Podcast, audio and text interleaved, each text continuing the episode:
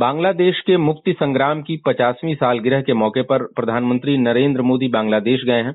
उन्होंने बांग्लादेश की प्रधानमंत्री शेख हसीना से मुलाकात की और दोनों नेताओं ने दोनों देशों के संबंधों को और मज़बूत बनाने पर चर्चा की है। उन्होंने ढाका और न्यू जलपाईगुड़ी को कनेक्ट करने वाली एक नई पैसेंजर ट्रेन की शुरुआत भी की है। और इस यात्रा के दौरान प्रधानमंत्री वहाँ जो है मतुआ समुदाय के एक मंदिर में गए हैं और एक काली मंदिर में भी वहाँ उन्होंने पूजा अर्चना की है। इधर बंगाल में अपने यहाँ असेंबली इलेक्शन की गहमा गहमी है। तो चुनाव से लेकर और इन दोनों देशों के संबंधों तक पर जो इस यात्रा का असर पड़ सकता है उनके उसके बारे में हम समझेंगे चंद्रभूषण जी से जो नवभारत टाइम्स के सीनियर असिस्टेंट एडिटर हैं। चंद्रभूषण जी स्वागत है आपका। आ, ये प्रधानमंत्री की जो यात्रा हुई है इसकी क्या अहमियत आप देख रहे हैं दोनों देशों के संबंधों के लिहाज से? भारत और बांग्लादेश एक दूसरे से बहुत ही भावनात्मक रूप से जुड़े हुए देश रहे हैं। शुरू से बांग्लादेश के जन्म से। और पचास, पचासवीं वर्षगांठ जो बांग्लादेश की आज़ादी की मनाई जा रही है और शेख मुजीबुर रहमान का पचासवा मतलब सौवा जन्मदिन मनाया जा रहा है। तो ये दोनों चीज़ें स्वाभाविक है कि भारत के जो प्रधानमंत्री वहाँ जाए। और बांग्लादेश के साथ जो हमारा लगाव पुराना है, उसको ज़िंदा किया जाए, पुरानी स्मृतियों को भी ताज़ा किया जाए, दोनों देशों के संबंधों की, और इसको और प्रगाढ़ बनाने के लिए प्रयास किया जाए। तो इस उद्देश्य से प्रधानमंत्री की यात्रा है। यही प्रमुख उद्देश्य है।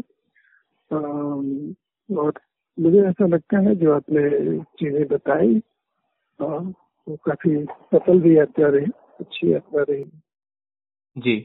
प्रधानमंत्री, वहाँ मतुआ समुदाय के एक प्रमुख मंदिर है, वहाँ गए हैं और एक काली मंदिर में भी पूजा की और आप जो इमोशनल कार्ड, इमोशनल कनेक्ट की बात कर रहे हैं तो उस लिहाज से वो बंग बंधु जो थे शेख मुजीबुर रहमान उनकी जो कब्र है, वहाँ भी गए, वहाँ उन्होंने श्रद्धांजलि अर्पित की।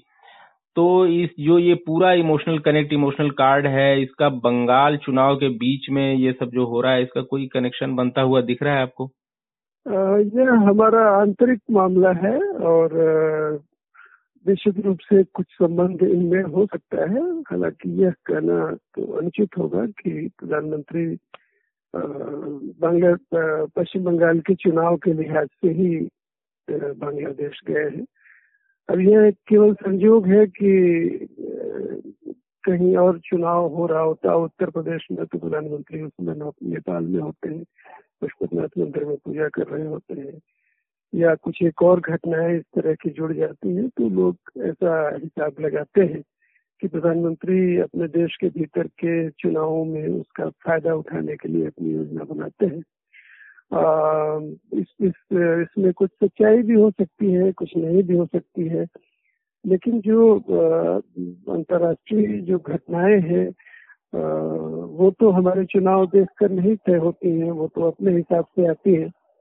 प्रधानमंत्री की अलबत्ता एक जो बड़ी खासियत है कि उन्होंने डिप्लोमेसी को एक अंतरंग अनुभव में बदल दिया पिछले कुछ समय में। उसके कुछ सकारात्मक और कुछ नकारात्मक पहलू होंगे और उसके कुछ फ़ायदे और नुकसान भी देश को होंगे। इसका समय और इतिहास इसका आकलन करेगा। फ़िलहाल मैं तो ऐसा नहीं कह सकता कि इन इन घटनाओं का केवल बांग्लादेश के चुनाव से संबंध है पश्चिम बंगाल के चुनाव से संबंध है। जी। लेकिन कुछ उसका असर तो रहेगा निश्चित रूप से असर रहेगा चुनाव पर प्रभाव पड़ेगा इन घटनाओं का। काली मंदिर में जाने का भी प्रभाव पड़ेगा और मथुरा समुदाय के केंद्र में भी जाने का फ़र्क पड़ेगा।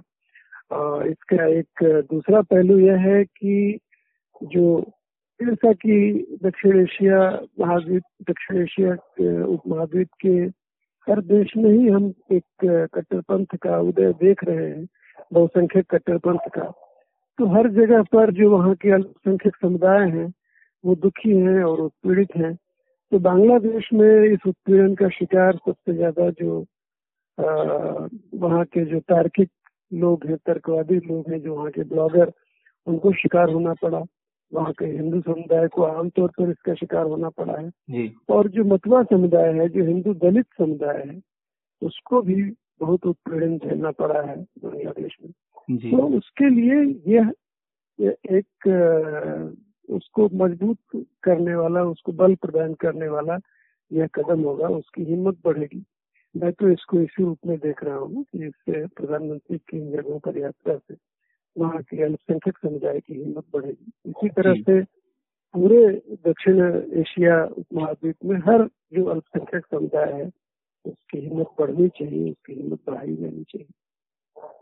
आप कह रहे हैं कि वहाँ जो अल्पसंख्यक समुदाय हैं और पूरे दक्षिण एशिया में उनकी हिम्मत बढ़ाई जानी चाहिए लेकिन इस पूरे इलाके में पूरे खित्ते में जो है कट्टरपंथी तत्व भी जो सिर उठा रहे हैं और बांग्लादेश में भी ऐसा होता है, वहाँ भी भारत के खिलाफ बड़े उग्र स्वर सुनाई देते हैं। शेख हसीना जो है, उनका रुख तो कमोवेश दोस्ताना रहा है। तो आने वाले दिनों में ये जो कट्टरपंथी तत्व हैं, अगर ये मज़बूत होंगे तो दोनों देशों के रिश्ते रिश्ते जो हैं वो किस दिशा में जा सकते हैं, कुछ इस बारे में?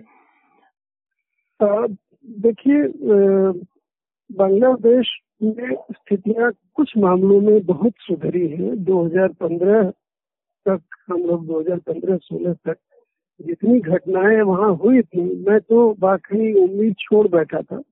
मुझे ऐसा लगता था कि ये शेख हसीना सिर्फ़ अपीजमेंट में लगी हुई है और ये कट्टर कट्टरपंथी तत्वों के खिलाफ सख्ती से कार्रवाई नहीं कर रही है।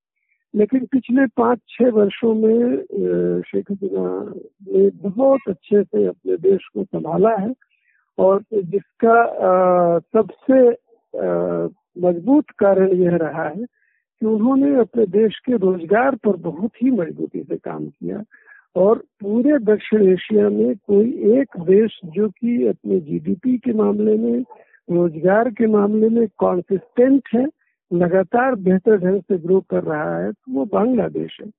इस सकारात्मक पहल की वजह से वहाँ कट्टरपंथी तत्वों का प्रभाव कम हुआ। लोग शेख हसीना की नीतियों के प्रति अधिक आकर्षित हुए और वो अपने लगभग विखंडित हो चुके देश को, लगभग जो ऐसा लग रहा था कि पूरी तरह से तितर बितर देश का ढांचा हो रहा था तो उस देश को उन्होंने संभाल लिया और काफ़ी हद तक कुछ बड़े काम हुए और ऐसे बहुत सारे जो कट्टरपंथी तत्व जो उन्नीस सौ इकहत्तर में जिन्होंने पाकिस्तान के साथ खड़ा होकर बांग्लादेशी राष्ट्रवादियों के खिलाफ जुल्म किए थे, उनको फांसियाँ दी गई। विदेश से ला लाकर पकड़ पकड़ के मंगवा मंगवा कर उनको फांसियाँ दी गई। और ऐसा लगता था कि बांग्लादेश जल जाएगा, उनकी मतलब उनके उनके साथ खड़े होकर लेकिन उनको कोई सपोर्ट नहीं मिला और वहाँ के उदार तत्व मज़बूत हुए। तो ये आ, मुझे ऐसा लगता है कि जो कट्टरपंथ के खिलाफ जो लड़ाई है पूरे दक्षिण एशिया में वो अभी बांग्लादेश में काफ़ी अच्छी तरीके से लड़ी गई है। और बस भय इस बात का है कि जिस तरह से चटगांव में चार लोग अभी प्रधानमंत्री मोदी की यात्रा के खिलाफ प्रदर्शन करते हुए मारे गए तो यह भय ज़रूर है कि कहीं ऐसा न हो कि वहाँ पर दोबारा इस प्रधानमंत्री की यात्रा के विरोध के सेंटिमेंट का फ़ायदा उठाकर वहाँ फिर से कट्टरपंथी तत्वों को उभारने का फ़ायदा न मिल जाए उभारने का मौका न मिल जाए यह एक भय मुझे ज़रूर है। जी। तो आप कह रहे हैं कि बांग्लादेश बांग्लादेश के विकास का ज़िक्र जो है प्रधानमंत्री ने भी किया कि बड़ी तेज़ी से वहाँ तरक्की हुई है। और आप भी कह रहे हैं कि ह्यूमन डेवलपमेंट इंडेक्स और रोज़गार के मामले में बांग्लादेश ने बड़ी तेज़ी से काम किया है और इससे उसको कट्टरपंथ पर काबू पाने में भी कुछ हद तक जो है मदद मिली है। तो बहुत बहुत धन्यवाद आपका चंद्रभूषण जी, आपने विस्तार से दोनों देशों के संबंधों और बांग्लादेश के बारे में जानकारी दी।